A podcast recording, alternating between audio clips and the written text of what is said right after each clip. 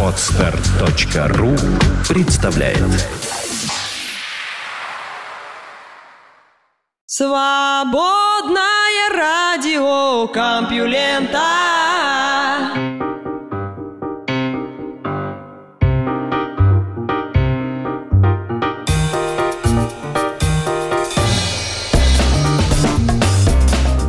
Категорическое здравствуйте всем слушателям свободного радиокомпьюлента. Это голос Лёши Халецкого, а выпуск называется «Игра в мяч». Ну что, поиграем?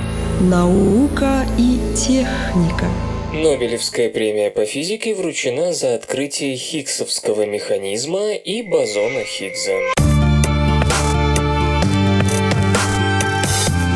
Франсуа Энглер и Питер Хиггс отмечены за то, что выяснили, как именно частицы в окружающем нас мире приобрели свою массу и предсказали тот бозон, который во всем этом повинен. Есть такой день в году, когда в шутку говорят, если вы физик, сделавший гениальное открытие, то лучше погодите идти в душ, не то пропустите звонок от Нобелевского комитета, мечтающего сообщить вам о присвоении одноименной премии. Сегодня для пары физиков это не совсем шутка шутка, а вернее совсем не шутка. Питер Хиггс, наполовину англичанин, наполовину шотландец, 8 октября 2013 года получил Нобелевскую премию за идею, высказанную им в 1964 году, почти полвека назад.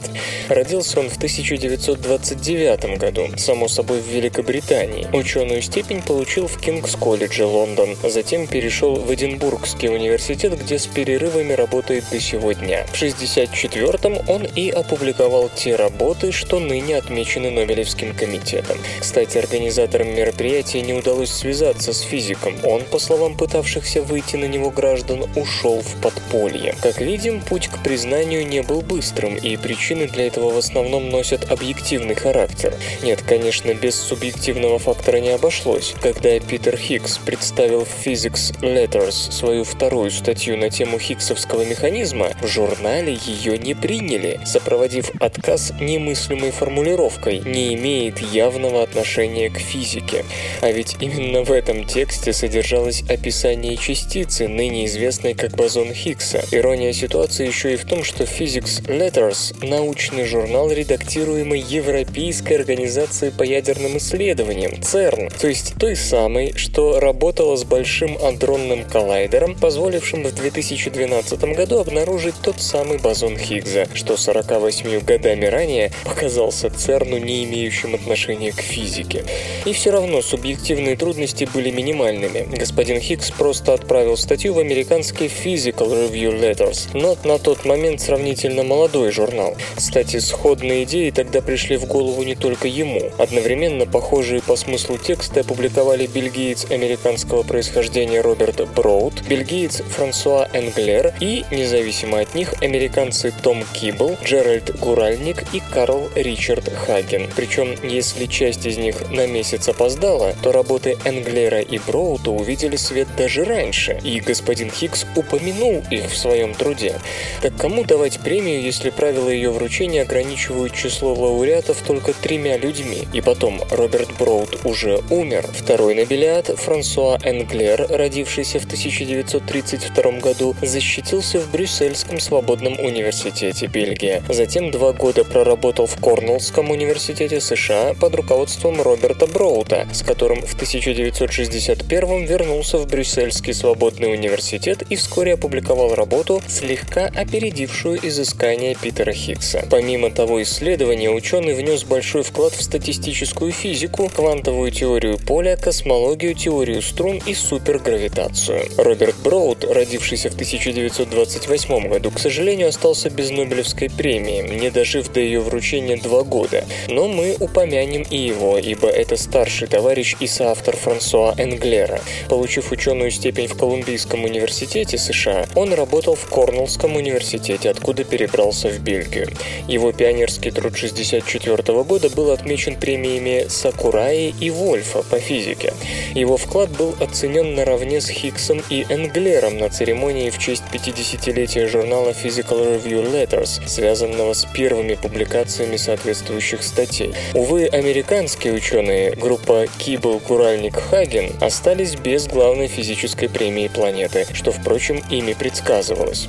Хочется верить, что это не повлияет на память человечества о них, как о поистине выдающихся людях. Ничего не получили и коллаборации Atlas и CMS, кроме, конечно, весомого места в истории науки. Но разве не это главное? Кроме очевидных кандидатов на награду, есть и множество менее заметных претендентов. Большой адронный коллайдер, сделавший возможным экспериментальное подтверждение механизма Хиггса и надежное обнаружение одноименного бозона, стоил 6 миллиардов долларов, и работали на нем 6 тысяч ученых, которые тоже что-то досделали для этого открытия, объясняющего то, как все эти частицы, что нас окружают, получили свою массу. Вот такая пирамида Джоссера в миниатюре. Шесть авторов теоретической концепции, три независимые группы и 6 тысяч экспериментаторов, а также 6 миллиардов долларов, которые кто-то выбивал.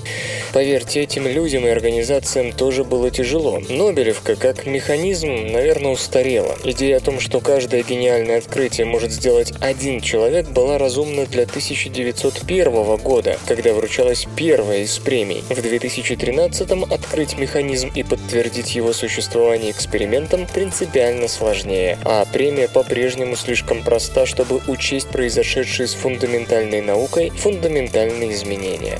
Новые открытия даются сейчас куда большей ценой, чем сто лет назад, а награда героев в 2012 году была даже сокращена на 20%, иначе у фонда не хватит денег. И неудивительно, среди нынешних крупнейших капиталистов мира уважение к науке далеко не то, что было у Альфреда Нобеля. Впрочем, хватит пораженческих ноток. Вполне возможно, что случаи, подобные этому, убедят Нобелевский комитет в необходимости перемен. Главное ведь не то, каков будет размер следующей награды, а то, чтобы повод ее вручить был не менее эпохальным. Почему радио? От кого свободное?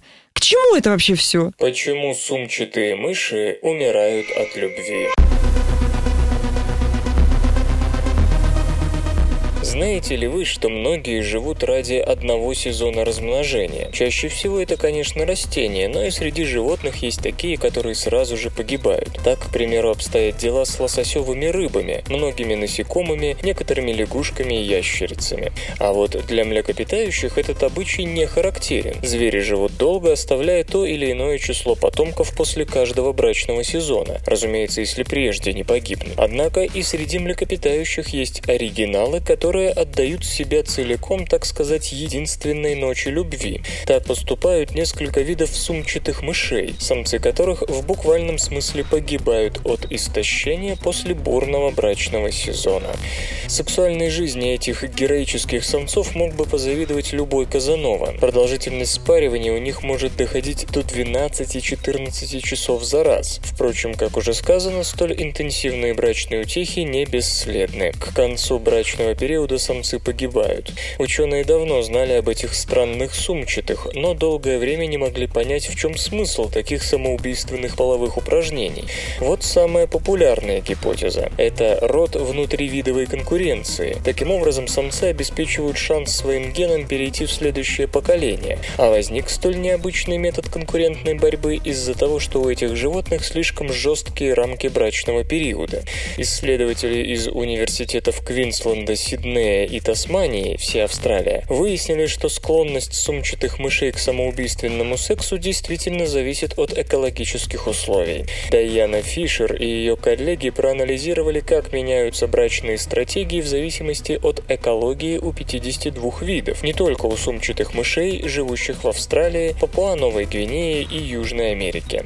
При перемещении из тропических зон в более умеренные, пища становится более сезонной и при этом все более предсказуемой. То есть, например, можно заранее сказать, в какое время будет пик численности насекомых и когда, возможно, придется голодать. Животные это прекрасно понимают, а потому стараются зачать потомство так, чтобы, когда детенышам надо будет переходить на самостоятельный прокорм, вокруг было много еды.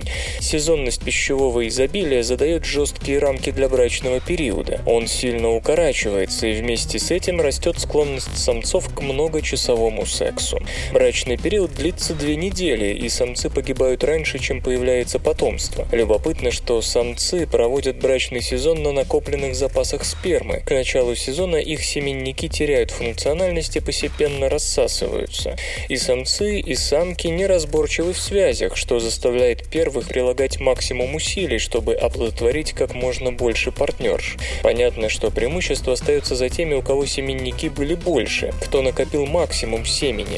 Кроме того, непостоянство самок заставляет кавалеров тратить уйму часов на спаривание с одной и той же партнершей, что, вероятно, можно считать самым мирным способом не пустить конкурента к избраннице. У некоторых видов самцы расходуют на брачные игры не только жировую ткань, но и мышцы. Короткий сезон размножения с жестким расписанием, обусловленный сезонными колебаниями в численности насекомых, заставляет самцов сумчатых мышей поступать согласно рок-н-ролльному принципу «живи быстро, умри молодым». В следующий раз им, скорее всего, не повезет. Оттого здесь и сейчас нужно сделать все, чтобы оставить потомство. Колоссальные затраты на размножение подрывают иммунитет, ткани и органы изнашиваются, и самцы погибают от инфекций и внутреннего кровотечения. Цель обогнать конкурента преследуют любые самцы, просто у сумчатых мышей это достигло этакого высшего предела. По словам зоологов, удача сопутствует обычно тем мышам, которые затратили максимум усилий и чья гибель оказывается, если можно так сказать, самой неизбежной. Дополнительным фактором тут служит также то, что все это происходит среди сумчатых, чьи детеныши рождаются недоношенными. Им приходится дозревать в сумке. Так что сумчатые мыши, в отличие от обычных, не в состоянии заниматься размножением несколько раз в году еще и из-за особенностей своего развития. Если добавить к этому упоминавшуюся сезонность еды, становится понятно, почему эти животные стараются выложиться на все сто в первый же брачный сезон. Стоит напомнить, что сумчатые мыши не единственные гиганты секса. Конкуренцию им вполне могут составить некоторые кальмары, которые тоже практикуют многочасовой секс и при этом не слишком долго живут. У женщин с предменструальным синдромом мозг работает иначе. Менструация сопровождается изменениями в гормональном фоне. Однако, если большинство женщин и чувствуют гормональные колебания, то на их психике это отражается слабо. Впрочем, у 20% дам подобные предменструальные пертурбации выливаются в то, что все знают под короткой аббревиатурой ПМС – предменструальный синдром. И хотя ПМС объединяет множество самых разных симптомов, обычно о нем говорят, когда имеют в виду психологическую нестабильность, постоянную тревогу, повышенную раздражительность, депрессивность, колебания настроения и тому подобное. Кроме того, бывает так, что ПМС становится особенно сильным, и тогда говорят о предменструальном дисфорическом расстройстве, от которого, между прочим, страдают 5% женщин. Считается также, что предменструальное дисфорическое расстройство отчасти наследуется, хотя до сих пор никаких явных генетических признаков его обнаружить не удавалось. Тем не менее, как полагают исследователи из Упсальского университета, Швеция, мозг женщин с дисфорическим расстройством работает иначе. В экспериментах Ингера Сундстрёма участвовали 50 женщин с дисфорическим расстройством, которым делали функциональную магнитно-резонансную томографию мозга на поздней фолликулярной и поздней лютеальной стадиях менструального цикла. Эти данные сравнивали с результатами психологического теста на тревожность, а потом сюда добавляли еще и результаты, полученные в контрольной группе. Оказалось, что у испытуемых с острой формой ПМС, когда от них требовалась эмоциональная реакция, особенно сильно активировалось миндалевидное тело. И более всего это было заметно в фолликулярной фазе цикла. Миндалевидное тело отвечает за формирование эмоциональных реакций. Его также иногда называют центром страха, поэтому естественно, что оно работало сильнее у женщин, страдающих предменструальной тревогой. Повышенная активность миндалевидного тела у женщин с дисфорическим расстройством сопровождалась понижением уровня прогестерона. Впрочем, в некоторых случаях повышенная активность миндалевидного тела наблюдалась и в лютеальной фазе, когда уровень прогестерона рос. Но в целом зависимость работы миндалевидного тела от гормонов оказалась не вполне ясной. Кроме того, исследователи отмечают, что активность амигдалы зависела от эмоционального стимула. На социальные раздражители она у женщин с дисфорическим расстройством реагировала сильнее, чем на те, что с социальной жизнью связаны не были. Наконец, ученые выяснили, что мутация в гене BDNF снижает активность зоны мозга, которая противодействует миндалевидному телу в раскачивании тревожности. В общем, можно сказать, что наконец-то удалось связать воедино гормональные колебания во время менструального цикла, работу мозга, психологическое состояние и некоторые генетические факторы. Однако связь между ними пока еще не совсем ясна, чтобы выводить отсюда какие-то конкретные практические рекомендации. Вслух и с выражением читаю стихотворение. Дмитрий Голубков «Молоденькая карлица».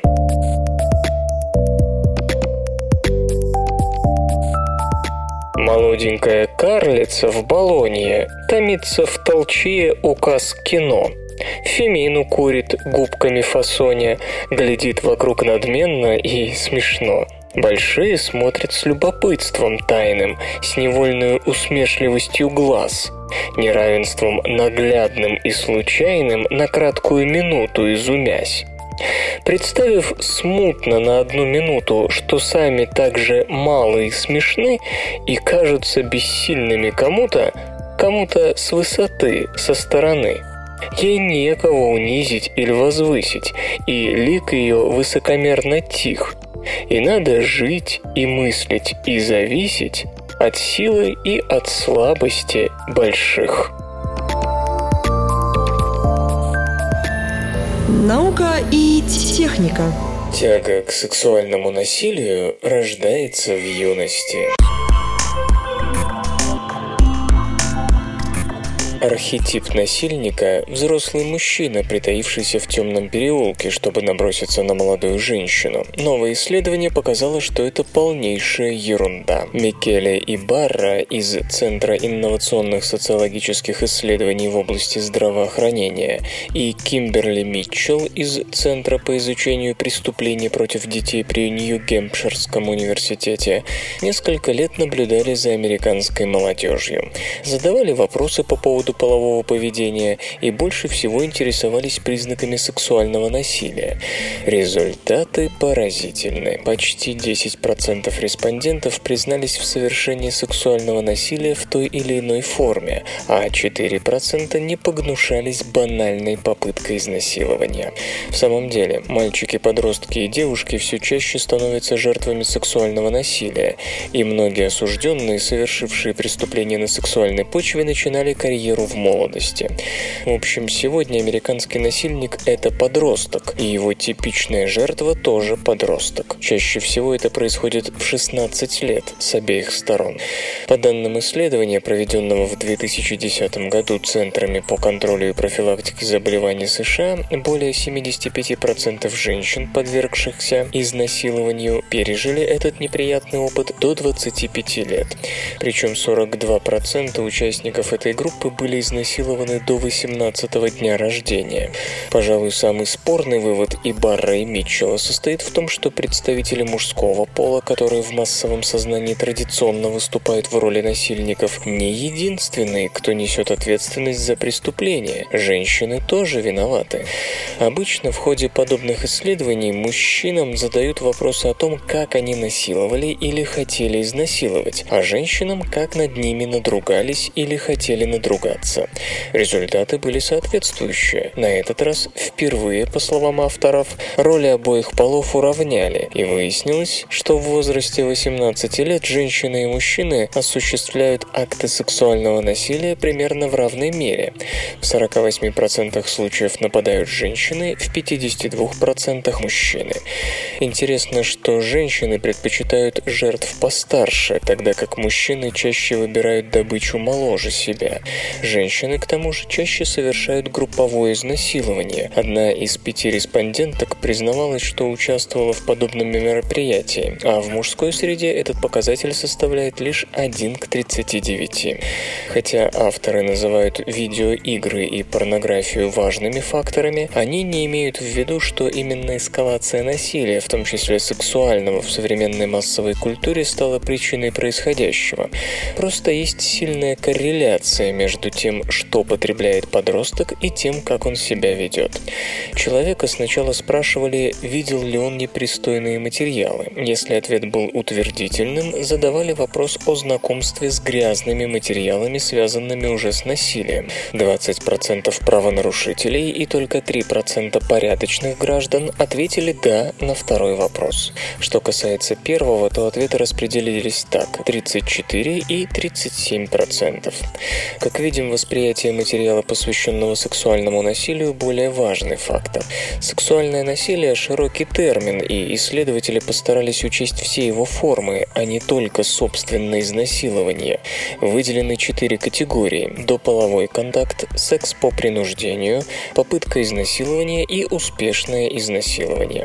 Как вы помните, выше говорилось о том, что женщины совершают сексуальное насилие почти так же часто, как мужчины. Но это без учета разделения на данные категории, а с их учетом ситуация будет другой. В части до полового контакта женщины немного агрессивнее мужчин – 52 и 47% соответственно. Преступления трех других видов распределились таким образом – 75% мужчины и 25% женщины. Успешное изнасилование почти исключительно мужское преступление, о чем, собственно, мы всегда знали. Именно поэтому насильниками всегда считают мужчин. Но женщины на самом деле ничем не лучше, у них просто другие методы по вполне понятным причинам. Пожалуй, больше всего беспокоит вывод о том, что разговоры с незнакомцами вообще не проблема. Представление о том, что сексуальное насилие в большинстве случаев совершается случайными людьми, не обосновано. На самом деле, почти три четверти жертв стали таковыми в объятиях романтических партнеров. Остальная четверть – тех, с кем они были знакомы. Короче говоря, все жертвы, охваченные исследованием, состояли в тех или иных отношениях с насильником. Как же бороться с этим ужасом? Авторы считают, что общество должно открыто обсуждать вопросы этики и психологии межличностных отношений, и в особенности половых. Кстати, в сфере жестокого обращения с детьми ситуация точно такая же. Надежда на правосудие мала. 66% опрошенных жертв отметили, что они никому не рассказывали о нападении. Только 1% обратился в полицию, и лишь 1% этих людей увидел преступника арестованным. Так что суть не в том, как работают правоохранительные органы, хотя это, конечно, тоже проблема, а в культурных установках. Половина насильников считает, что жертвы сами виноваты. Мужчинам особенно сложно признаваться в том, что над ними надругались. В самом фундаменте культуры заложено представление о мужественности. Мужчина силен, несгибаем, он по определению не может стать жертвой женщины, а тем более девушки. Ученые надеются, что это отправная точка полезных и важных разговоров о здоровом сексе в юном возрасте. Им хотелось бы понять различия и сходства мужчин и женщин, и что они могут дать с точки зрения предупредительных мер. Может быть, с женщинами надо обращаться как-то иначе? Самые м, технологичные новости. Человек научился работать руками до того, как встал на ноги. Ученым из Института физико-химических исследований Рикен, Япония, удалось решить одну эволюционную загадку, которая долгое время не давала покоя биологам. Загадка эта касается эволюции человека, а суть ее в том, что никак не получалось выяснить, что произошло раньше. То ли предки человека освоили бипедализм, то есть хождение на двух задних конечностях, то ли у них появились развитые пальцы, позволявшие выполнять сложную манипулятивную работу. В общем, в научном мире на этот счет была одна популярная гипотеза, которая ставила бипедализм перед развитием руки и пальцев. Однако Ацуси Ирике и его коллеги пришли к другому выводу. В журнале Philosophical Transactions of the Royal Society B, они сообщают, что ручной скилл у человека появился раньше бипедализма, и обе эти особенности развивались независимо друг от друга. Исследователи сравнили, какие области мозга у человека и обезьяны чувствуют, когда пальцы рук и ног дотрагиваются до чего-нибудь. То есть они построили так называемую соматотопическую карту коры. Так удалось подтвердить известные данные, согласно которым у всех приматов каждому пальцу в коре соответствует отдельная зона. Однако при этом японцы заметили, что у обезьян нейронные зоны пальцев ног объединены в более или менее единую карту. У человека же из этой единой карты исключен большой палец. Из этого и был сделан вывод, что у древних гоминид умелые пальцы появились еще тогда, когда они передвигались на всех четырех конечностях. Затем, по мере развития человека, большой палец в коре мозга отделился от прочих и помог сбалансировать тело при хождении на двух ногах. Свои выводы авторы работы подкрепили анализом ископаемых останков. По словам ученых, строение пальцев у древнейших предков человека, ардипитеков, которые только пытались встать на две ноги, подтверждают то, что мануальность возникла раньше бипедальности.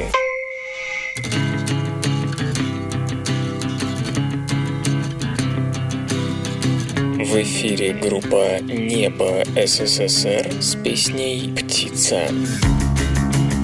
Я птица, мне не спится, но мне снится, как мир летит к чертям. Не убиться, не забыться, я убийца, я подхожу к дверям, я навожу курок, мой добродушный взгляд, видишь сквозь глазок. Ожидание миг И падает замок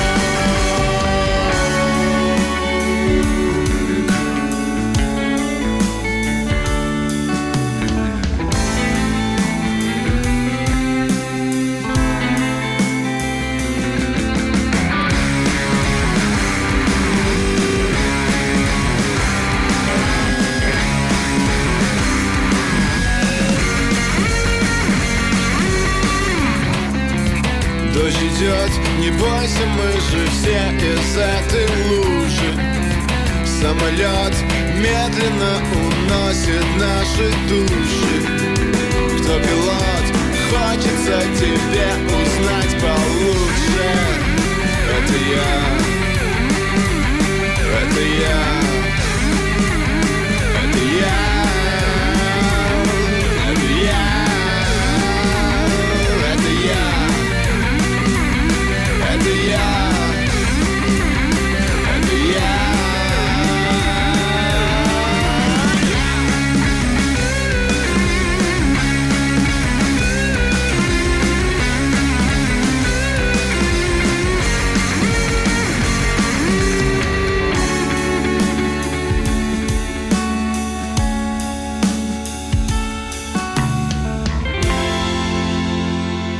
Доисторическая птаха обладала уникальным хвостом двойного назначения. Цехолорнис был найден в Китае и описан больше 10 лет назад. Анализ одного из новых экземпляров привел к совершенно неожиданному обнаружению ранее неизвестной группы маховых перьев в основании хвоста.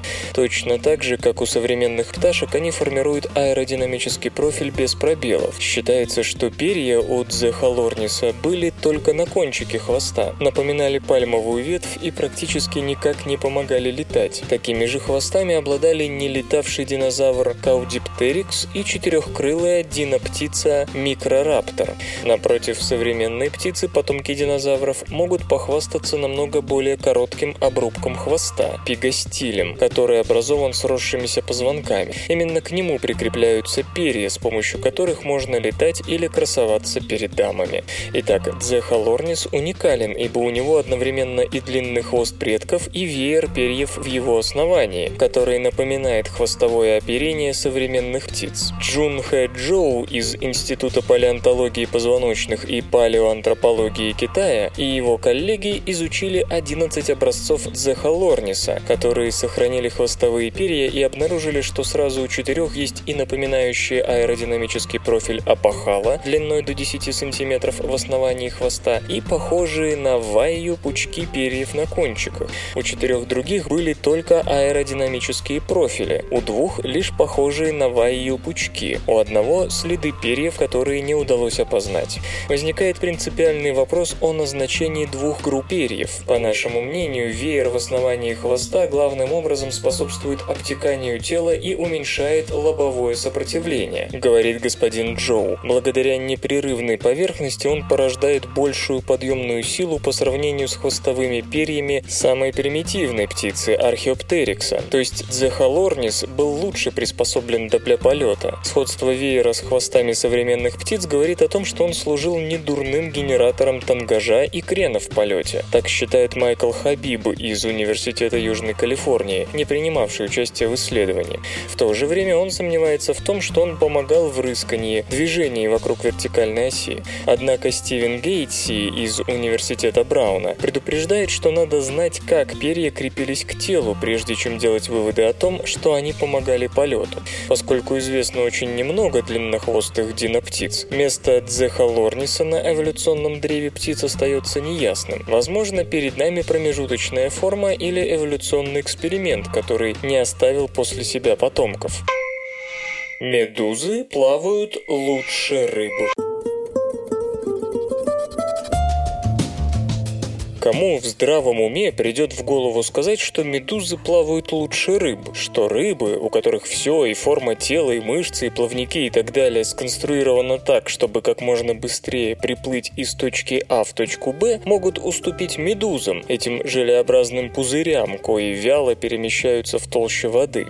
И тем не менее, в каком-то смысле медузы оказываются лучшими пловцами. Брэд Гэммел из Вудсхоллской лаборатории биологии моря, США, конечно, не гонял на перегонки рыб и медуз, но пробовал оценить, какие усилия тратит медуза на то, чтобы плыть. Началось же все с того, что исследователи заметили странную вещь. Медузы демонстрировали ускорение, оставаясь неподвижными. Сначала это сочли за методическую ошибку, но потом оказалось, что никакой ошибки нет. Чтобы понять, откуда у неподвижных медуз берется столь странный толчок, зоологи с помощью хлорида магния блокировали нервные сигналы у аурелии. После этого связь между нервами и сократительными клетками обрывалась, и медузы оказывались парализованными. Затем ученые механически подталкивали парализованных аурелий, наблюдая за током воды вокруг них. Как пишут исследователи, когда медуза сокращает свой купол, она запускает водяной вихрь, выглядящий как кольцо, которое вращается внутрь, то есть к медузе.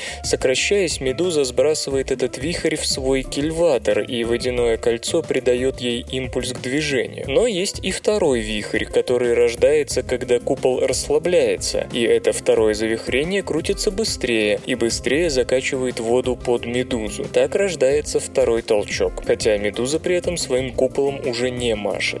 Купол Аурелии эластичен, он распрямляется пассивно, без каких-либо мышечных усилий, только благодаря собственной физике. За счет второго импульса медуза может проплыть до 80% общего пути, не тратя на это никакой энергии. Получается, что КПД медузы превосходит эффективность прочих пловцов, у которых любой двигательный импульс сопровождается мышечным усилием и затратой энергии. Однако эта инженерная уловка, как подчеркивают исследователи, срабатывает только при небольших размерах тела и на малых скоростях. Если мы хотим двигаться столь же быстро и маневренно, как рыбы, придется поработать мышцами. Впрочем, не исключено, что такой способ движения можно будет использовать у каких-нибудь подводных и воздушных роботов и аппаратов, заставив их перемещаться более экономно там, где не нужны скорость и маневренность. Исторический анекдот.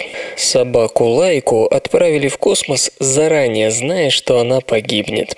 После этого в ООН пришло письмо от группы женщин из штата Миссисипи.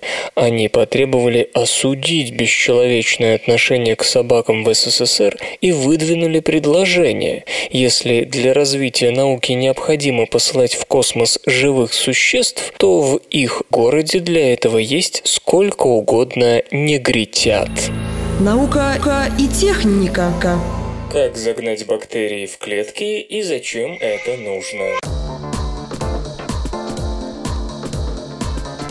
Недавние эксперименты показали, что сообщество золотистых стафилококков, которые, напомню, вызывают кожные заболевания, пневмонию, менингит и прочее, будучи окруженными еще большими группами синегнойных палочек, становятся значительно устойчивее к воздействию антибиотиков. Синегнойная палочка, напомню, имеет некий аналог социального поведения. Когда ее родному коллективу угрожает лекарственная опасность, выделяется специальная сигнальная молекула. Эти молекулы настораживают зараживают другие клетки и провоцируют образование ими биопленки, которая не дает даже убойным дозам антибиотиков проникнуть внутрь сообщества. Заимствование хотя бы части этой устойчивости потенциальным возбудителем пневмонии и менингита – страшное зло, тем более, что в реальной жизни синегнойные палочки нередко соседствуют с золотистым стафилококком. Но чтобы бороться с проблемой, надо знать, как именно происходит такой обмен устойчивостью к антибиотикам, каков механизм распространения распространения последней. Группа исследователей во главе с Джейсоном Широм из Техасского университета в Остине использовала 3D-принтер для создания микродомов, или, если угодно, клеток для бактерий. Строительным материалом послужил протеин, а сам дом изготавливается лазерным лучом вокруг бактерии, находящейся в желатине. Структуры, производимые таким образом, могут быть почти любых размеров и форм, и после строительства, точнее распечатки, их можно сравнительно легко передвигать относительно других микросообществ бактерий, как этого же, так и другого вида. По сути, метод открывает эпоху новых экспериментов с бактериями, в том числе с теми, что считаются возбудителями опаснейших заболеваний. Дело в том, что традиционные технологии, такие как выращивание бактериальных культур в чашках Петри и иных полностью искусственных средах, плохи тем, что бактериальные сообщества ведут себя там зачастую совсем не так, как в нашем организме. Поведение бактерий в подобных средах соответствует скорее поведению поведению животных в зоопарке, где все упорядочено и нет сложных факторов, а еду подносит обслуга. Согласитесь, из таких наблюдений не просто, если вообще возможно, сделать вывод о том, каков лев в дикой природе и чем он опасен для человека. Само собой, постичь тонкости развития заболеваний, вызываемых такими бактериями в неволе, тоже нелегко.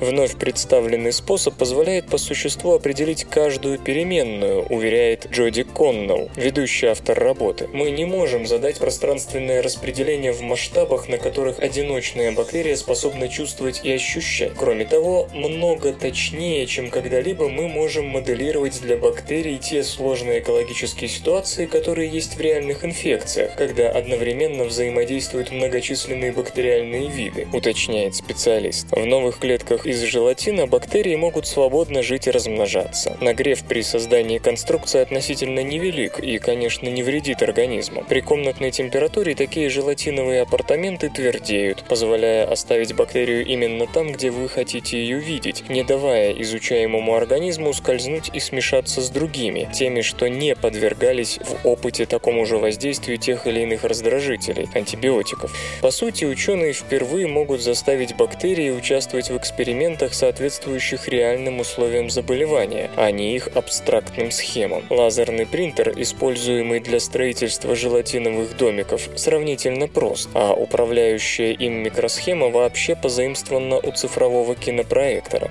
При этом точность лазера позволяет производить детали размером в сотни раз тоньше человеческого волоса. Проницаемость стенок домов такова, что и продукты питания, и отходы жизнедеятельности бактерий могут проникать сквозь них. Точно так же разные организмы вольны обмениваться сигналами, несмотря на существование стенок. При этом сам микроб, понятно, не может покинуть свое убежище. В любой момент эксперимента, удалив при помощи лазера лишний желатин или внеся новый слой, можно остановить рост бактерий и проанализировать текущую ситуацию, дабы понять, какие из подопытных переключаются в активное состояние в ответ на то или иное изменение среды. Именно этот метод позволил расположить сообщество золотистых стафилококков внутри более крупного коллектива синегнойных палочек. Это исключительно распространенные бактерии, напоминает нам Джейсон Шир. Их часто можно видеть вместе во время инфекции, и понятно, что у них есть механизмы, позволяющие чувствовать присутствие друг друга. Наша технология дает исследователям возможность заставить микроорганизмы вести диалог именно в том виде, в котором это нужно, и затем проследить, что при этом происходит. В данном случае стафилококки чувствовали присутствие синегнойных палочек, и одним из результатов этого оказалось получение первыми большей устойчивости к антибиотикам. Итак, подведем итог. Главная цель работы на ее нынешнем этапе – понимание того, как именно происходит чреватая для нашего здоровья бактериальная смычка, и что можно сделать, чтобы ее избежать. Но есть и более общие задачи, которые новый метод, несомненно, позволит решить. Внутрибольничные инфекции ежегодно аукаются десятками тысяч смертей, как в России, так и в европейских странах. Однако о путях их распространения внутри лечебных учреждений известно очень мало, ибо соответствующие условия трудно воспроизвести в лаборатории, как трудно воссоздать серенгети в зоопарке. Есть наблюдения, которые, как кажется, дают основания считать, что инфекции в больницах распространяются очень малыми микроколониями бактерий, переносимыми оборудованием или персоналом самой больницы из одной ее части в другую. Но о том, как это происходит, мы не очень-то осведомлены. Как много клеток для этого нужно? Не растет ли вирулентность, ну, то бишь заразность, и устойчивость к антибиотикам именно за счет малых размеров таких групп? Теперь у нас наконец-то появились средства, позволяющие начать работать над такими вопросами значительно эффективнее, чем раньше. Свободное радио Компьюлента. Ускоренное расширение Вселенной может объясняться эффектом ничего.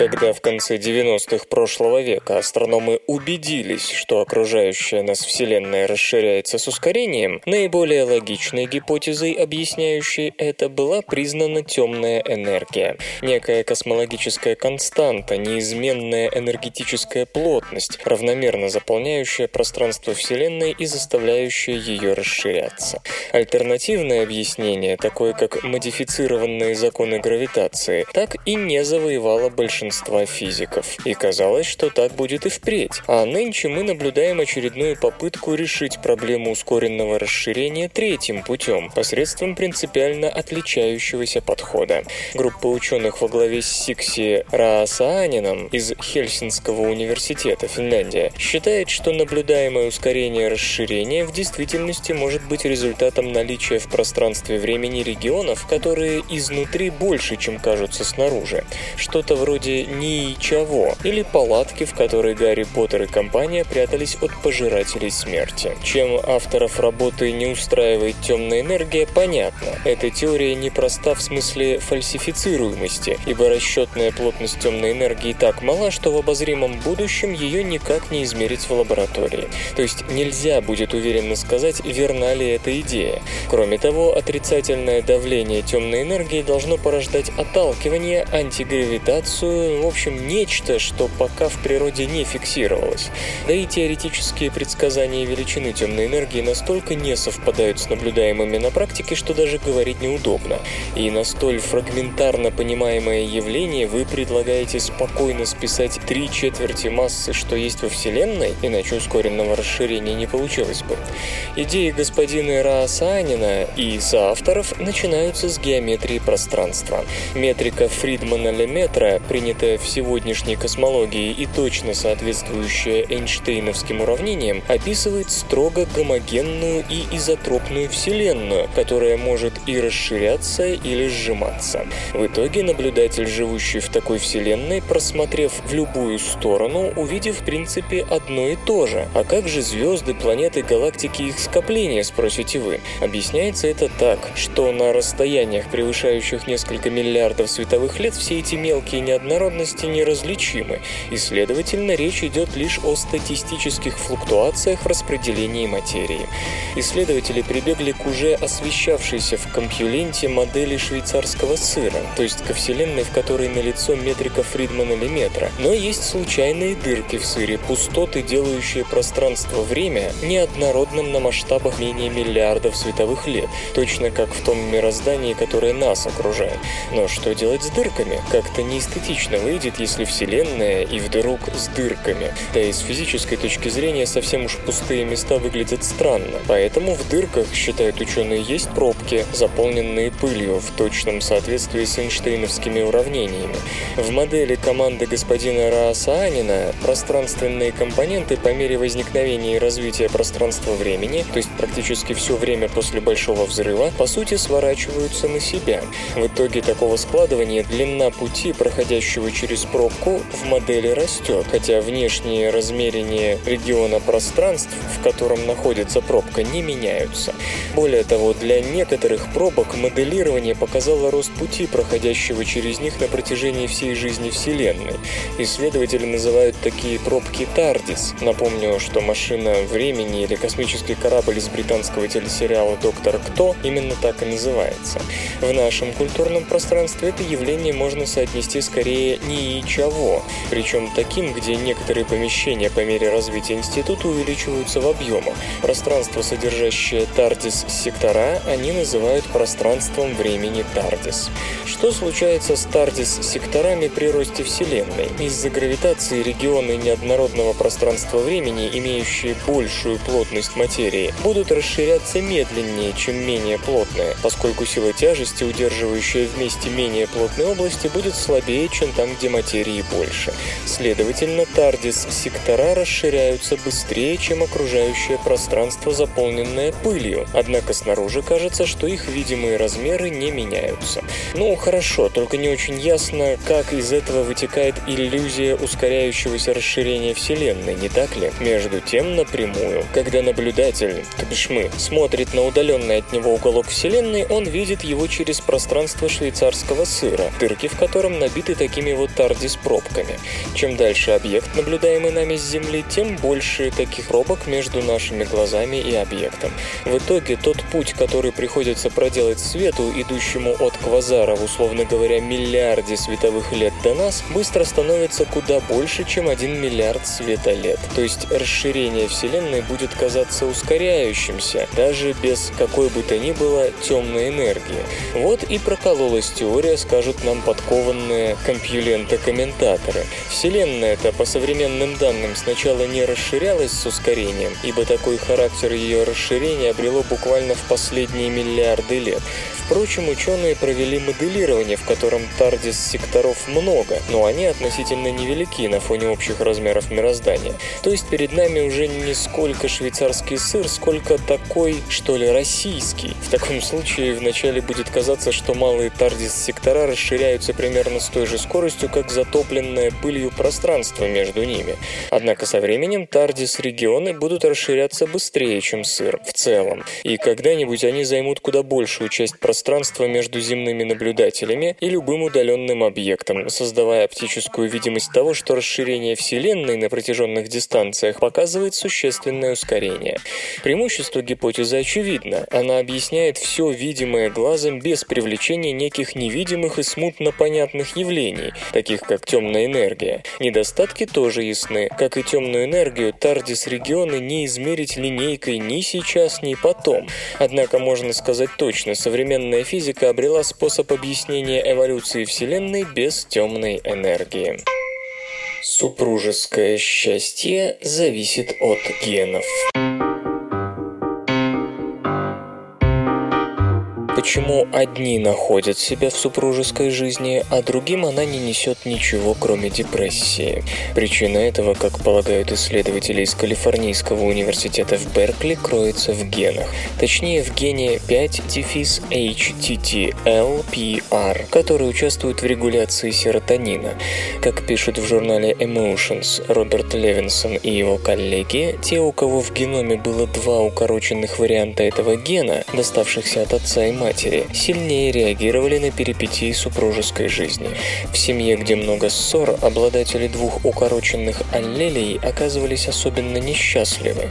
Если же, напротив, все было безоблачно, то они считали себя самыми счастливыми людьми на свете. А если в геноме был хотя бы один длинный вариант P-HTTLPR, такой человек более сдержанно относился к семейным эмоциональным потрясениям, вне зависимости от того, имели эти потрясения знак плюс или минус. В исследовании участвовали свыше 150 пар старше среднего возраста, за которыми наблюдали на протяжении более 20 лет, с 1989 -го. Каждые пять лет супруги приходили к исследователям и рассказывали, как им жилось вместе, а психологи фиксировали их выражение лиц, интонации, темы, на которые разговаривали испытуемые и прочее. Все вместе помогало восстановить психологический климат в доме. Потом психологические данные совмещались с анализом ДНК. Доля пар с укороченными аллелями гена 5-HTTLPR составила 17%, и среди них можно было наблюдать четкую зависимость между эмоциями, которые они проявляли в разговоре, и удовлетворением от брака. Остальных, у кого хотя бы один аллель был длинным, брачные отношения удовлетворяли вне зависимости от эмоций, которые они испытывали при разговоре. Авторы подчеркивают, что эта корреляция между эмоциональной податливостью, удовлетворением от брака и генами лучше всего проявляется именно в среднем и пожилом возрасте, возможно из-за того, что с возрастом влияние генов становится более заметно. Нельзя, однако, утверждать, что какие-то гены делают человека более приспособленным к супружеской жизни, ведь те, кому выпало две укороченных версии 5-HTTLPR, могут по уровню счастья в браке оставить всех остальных далеко позади. Нужно лишь, что называется, правильно выстроить отношения. Впрочем, не исключено, что в будущем люди станут решать, уживутся ли они вместе на основании генетических карт друг друга. Компьютер. Лента. Подкаст.